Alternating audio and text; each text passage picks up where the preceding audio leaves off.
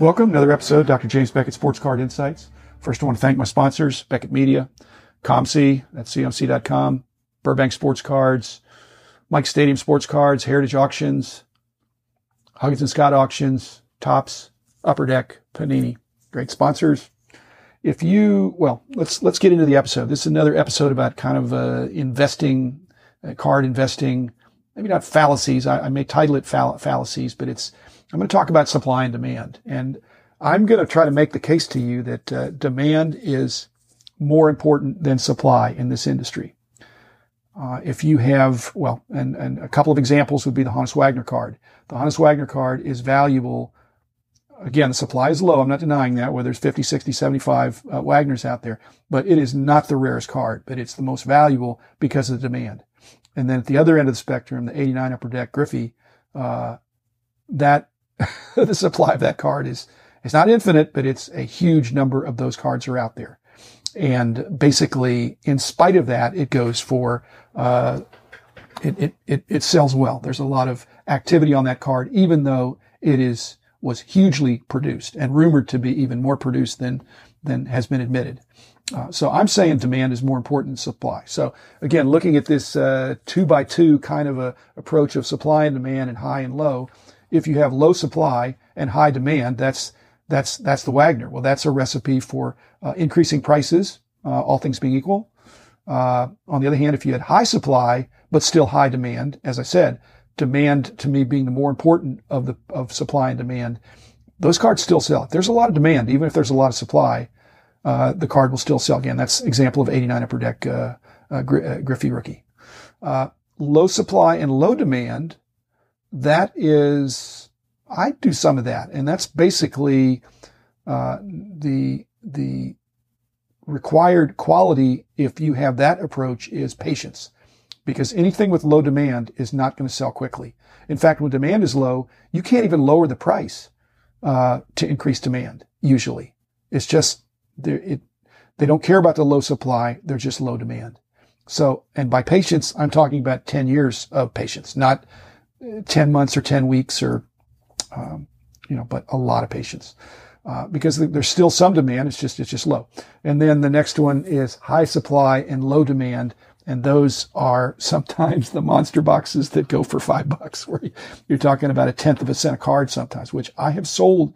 I've sold monster boxes for five bucks and they were commons, but they still, I mean, I think the person got uh, a good deal, but you know, it's, I, I wasn't going to wait uh, again, cards with a lot of supply and very little demand.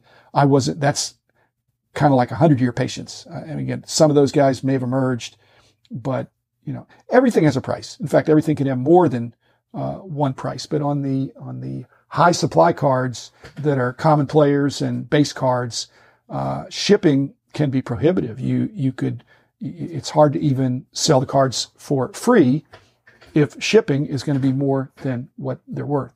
So I guess you could bring it to a show, but then, you know, if that, that'd be like having a workout or take it to somebody, but the postage would just kill you. On the other hand, uh, just like when I talked about the, uh, the uh, buy low and sell high, there's, there's an opportunity loss for holding on to cards that are not selling and getting something out of them. You know, sometimes there's storage costs, but there's an opportunity loss and cost for for holding on to things that aren't that aren't selling. So if uh, just clearing them out would make sense. On the other hand, I have stories where I've cleared out what I thought were low demand cards, and a few years later, I wish I had them back. In fact, I I have a yes, that's happened to me, and I'm supposed to be uh, an expert. Um, high demand cards, regardless of the supply, if they're high demand, that you have bragging rights. Low supply cards, you have some level of bragging rights for that, that you have the, the only one or the best one of something that is not, doesn't have to have a lot of value, but it's, it could be an unusual situation, uh, with low supply or an unusual situation with high demand. You know, your, your friends are not going to care how many others there are. If it's a high demand card, then that's appreciated for that. Uh, these rules are a little bit different according to whether or not you're dealing with very high dollar cards or low dollar cards. This industry is maybe not peculiar, but uh, in many, well, I, I think you could make a case that the higher the dollar, uh, is, is greater liquidity. You know, it's easier to sell a high dollar card and you probably can get a higher percentage of the perceived, uh, selling value, uh, especially if it's, if it's a high demand card. Whereas you, if, if you have a high supply card and you want to sell it, uh, the good thing about it, if there's a lot of them out there, the value will be well defined in terms of the market will know. It's kind of like the Griffey uh, upper deck uh, rookie. Uh, even though there's a lot of supply, that just means there's a lot of action, and so people know what it sells for. Whereas you know these low supply and low demand cards, it's hard to know because the sales are less frequent and they're not even out there that much. Uh, another consideration in terms of supply and demand are, would be uh, uh, uh group uh, versus single kinds of uh, transactions. If you had a group of low supply cards, would that be more or less appealing? Now, if you had a group of high of of of high demand cards, well, I don't, if you had a group of high demand cards, I, I, think you'd want to sell them one at a time if you're the seller. If you're buying, I think you'd always want to buy a group as long as the group you're buying things that you wanted or, or most of the stuff in the group is what you wanted. Um, supply and demand again are not, are not static because the supply of something can, can, uh, be perceived at one level and can, uh, increase or decrease depending on, uh, on, uh, releases and collecting interests and uh, as well as demand. Demand can pick up or drop off if somebody retires or gets injured. And so again, the patience of whether you need a fast sale or a slow sale, it's, you know, it matters. Uh, complete sets, near complete sets, you know, there ought to be a discount there.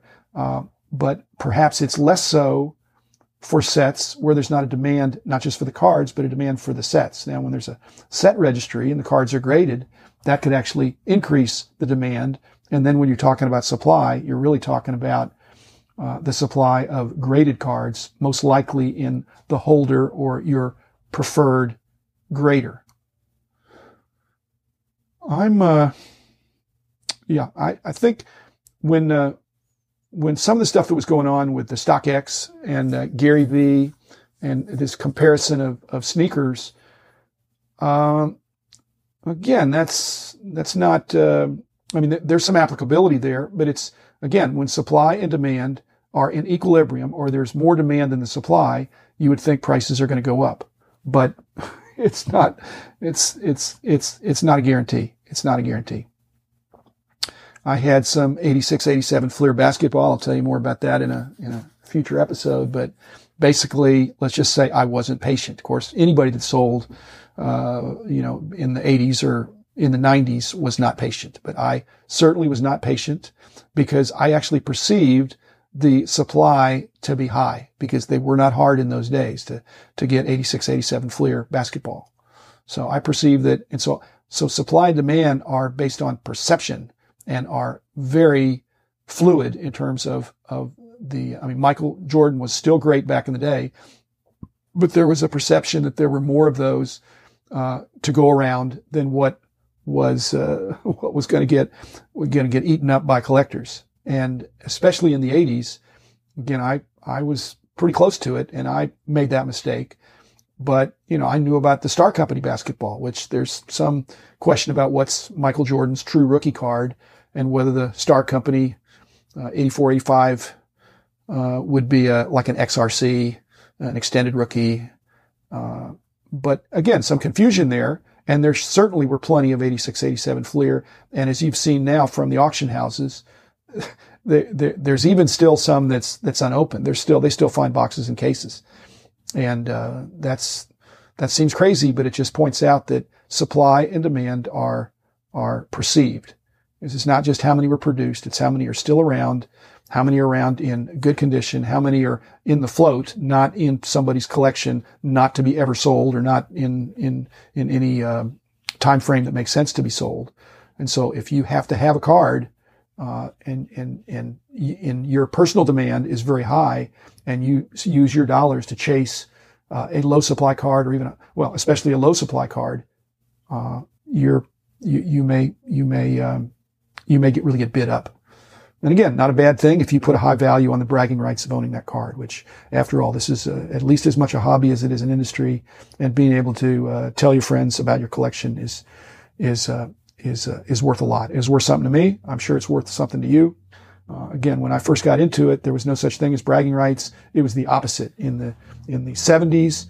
Uh, the, it was people did not want other people to know, or at least to be widely known what, what the person had. So they were very quiet about what they had. And they'd go to shows, but then when they went to the shows, again, this back in the seventies, you'd look at the guy's table and then you might see his want list sometime, but you'd realize everything at his table, which was great stuff that would be extremely valuable now and was still valuable then. Those were his duplicates. Those were his extras.